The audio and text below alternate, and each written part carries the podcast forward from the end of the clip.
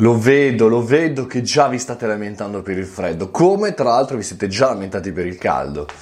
È così, è così, vi vedo lì infreddoliti con la sciarpa in ufficio, non funziona il riscaldamento, gli altri fa troppo caldo. Pensate se fosse vissuti nel 536 d.C., pensate, perché?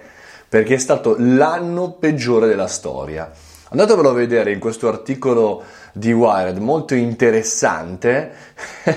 in quell'anno ci furono 18 mesi d'inverno che causarono carestie, problemi economici, crisi e soprattutto un freddo pazzesco, 18 mesi di inverno.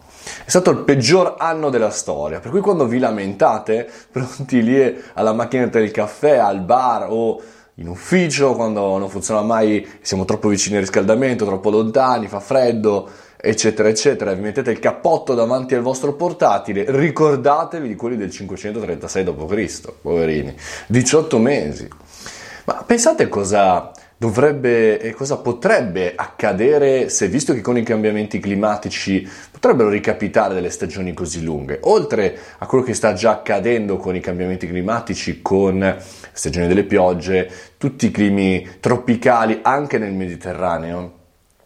Ma pensate se ci fosse un momento in cui dovessimo vivere per sei mesi, otto mesi, dieci mesi, un anno solo in una stagione, solo in inverno per esempio non funzionerebbero più, andrebbe in crisi tutto il mondo eh, delle, delle, vacanze estive mm, sulla spiaggia e anche il contrario, se ci fosse solo l'estate, come funzionerebbe l'economia? Chi si muoverebbe prima o dopo? Al di là delle problematiche chiaramente molto gravi per quanto riguarda eh, il mondo del, degli animali, de, de, de, delle, delle foreste, dei pianeti, eccetera, eccetera, ma al di là di questo come funzionerebbe il, il mercato?